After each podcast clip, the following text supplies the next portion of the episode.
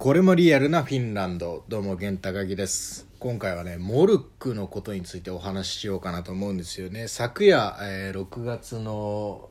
日曜日7日ですね、えー、ジャンクスポーツの方で、えー、ダウンタウンの浜田さんたちがねあのモルックを遊んでいらっしゃいましたけれども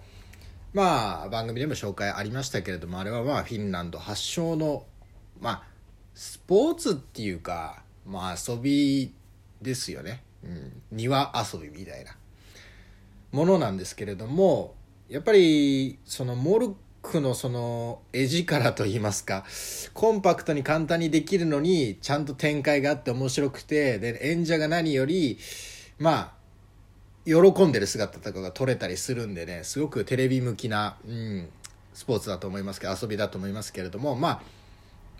ここ最近やっぱりメディアでねモルックのことを取り上げられることも多くなってきたと思いますので実際にフィンランドでモルックがどのような感じでね遊ばれてるかどんな感じの認知度なのかということについてねお話ししていこうかなと思います。実際に自分もフィンランドでモルックを経験しました。遊びました。でそれは、えー、どういう時に遊んだかというと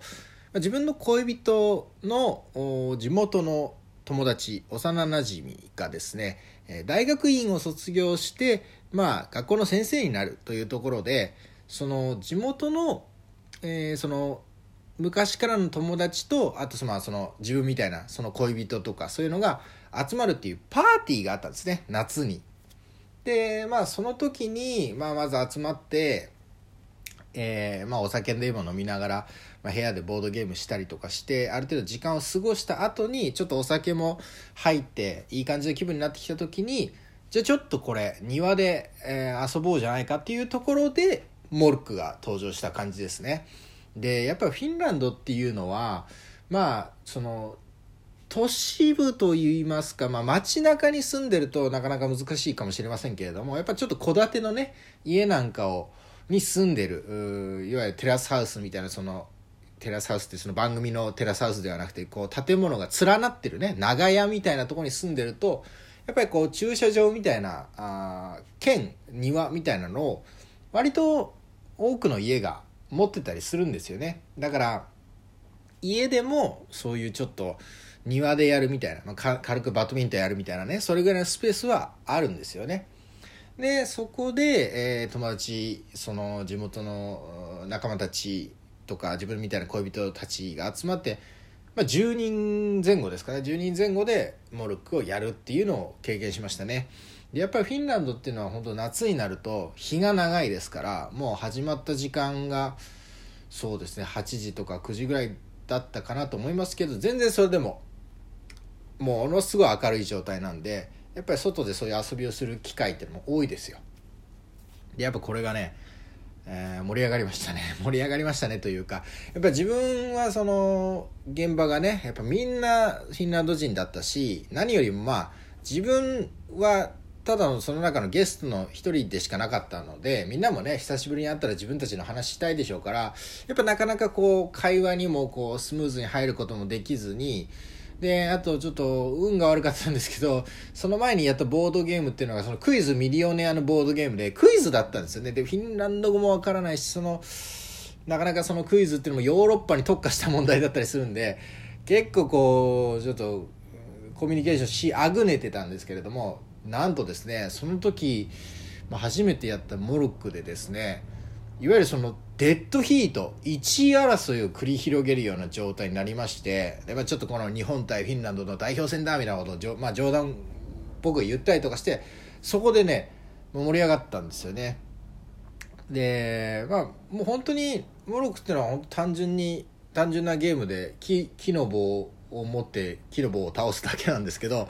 これがまたすごくシステムがうまくできてるんですよね。要は高得点を取ろうとするとミスったりもするし、だからうまければうまいほどちょっと調子こいたことをやろうとして、で、意外とこうコツコツやってきた人にかなりこう近づかれてるみたいな、うさぎと亀じゃないですけれど、そういうちょっとゲームのシステムもすごくうまくできていて、なおかつ誰でもできるんですよね。誰でもできるし、いわゆるそのパーティーみたいなこう集まりの服装でもいわゆるドレスだったりとかまあドレスっていうか、まあ、ワンピースみたいな格好でもそんなに動き回るわけじゃないんでできる。なおかつ面白いっていうので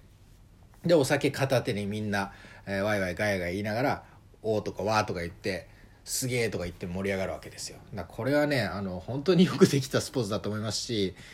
自分もそのモルックでね活躍したおかげでその後部屋に戻った後、まあ割とこう会話のちょっと中心になる時間も手に入ったりとかして、まあ、なんとなくこうパーティーをこう最後まで、えー、楽しく過ごすことができたんですねまあちょっと気は使いましたけどまあまあどうにかうまく乗り越えたという感じですね。でこのモルックですけど、まあ、もちろんその個人個人が、まあ、家の庭とかでやったりもしますけどやっぱ例えばうんフィンランドにはねあのちょっとしたリゾートみたいなものがポツポツあるんですよ。リゾートっていうとちょっと違うんですけど湖の国なんでねフィンランドはね。湖の国なんで時々その湖の中のこう浮島みたいなところがこうパーティー施設になってたりするわけですよ。でそこにはまああのバーとかがあったりとかダンスホールがあったりとかそういうようないちょっとこう遊びに行くかあの島にみたいなこう島があったりするんですけどもそこには例えば公園みたいなスペースもありますよね。でそこに行くとやっぱりモロック持ってきてる人たちがモロックやってたりとかもあるんですよ。だから結構こう普通な感じなんですよね。ただまあその何て言うんですかね。以前こうフィンランドの人たちに向けて日本でこうモルックのブームが結構来てるよみたいな、まあ、ブームというかこう認知度が上がってきてるよみたいな動画を作った時の反応としてはあまあそうなんだみたいな感じなんでそのいわゆる日本の相撲みたいな日本人は相撲をまあ本人が見てるかどうかは別としてまあまあこれは日本の国技だよなっていう意識があるじゃないですか。多分そこまでではないんですよね。やっぱそこまでいっちゃうとアイスホッケーとかもう圧倒的な人気のスポーツがあるんでだからやっぱどちらかというと日本ではちょっとスポーツなんだよねみたいな認識が高まってきてると思うんですけれども番組もスポーツとして取り扱ってることが多いねただやっぱりフィンランドとしてはまあ本当にビール飲みながらちょっとなんか遊びですよだトランプで遊ぶかカードゲームで遊ぶかみたいなノリとして、まあ、ちょっと体を動かせるし、まあ、ちょっと楽しいからモルクでもやるかっていうような感じですよね。だからもうまあカジュアルな感じだと思います。その遊びの一個っていう感じですね。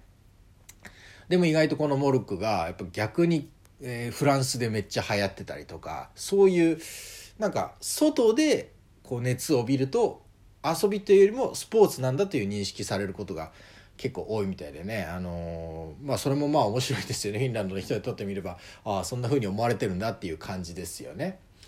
でやっぱその昨日やってたジャンクスポーツでは特にダウンタウンの浜田さんがそのモルックに対するその熱量とか、まあ、楽し楽しんでらっしゃる感じがすごくてでそのさらば青春の光の森田さんたちが最初にこうモルックに対して一番あの手をつけたというかあの取り組んでいったんですけれども日本代表チームとしてね世界大会も行ってらっしゃったりしますけれども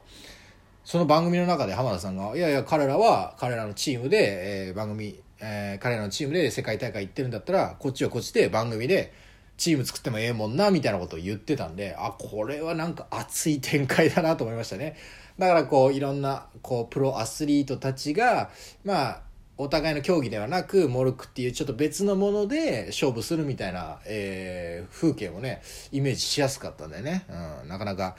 もっともっと広がりを持っていくんじゃないかなと思いました。でも本当にね単純にやっぱ面白いんですよモルックって。実際自分もそのフィンランドでいわゆるその地元の恋人の地元の仲間たちとやった後に楽しかったんであのちょっとまたやりたいななんて思って恋人の実家にねあったモルックでまた遊んだりしましたね。ただこのモルックっていうのがねあの正規のあのモルックの木とそういうセットもあるんですけどちょっと要は偽物みたいな真似して作った商品とかもあるんですけどそうするとこう投げる棒っていうのがあの重さがね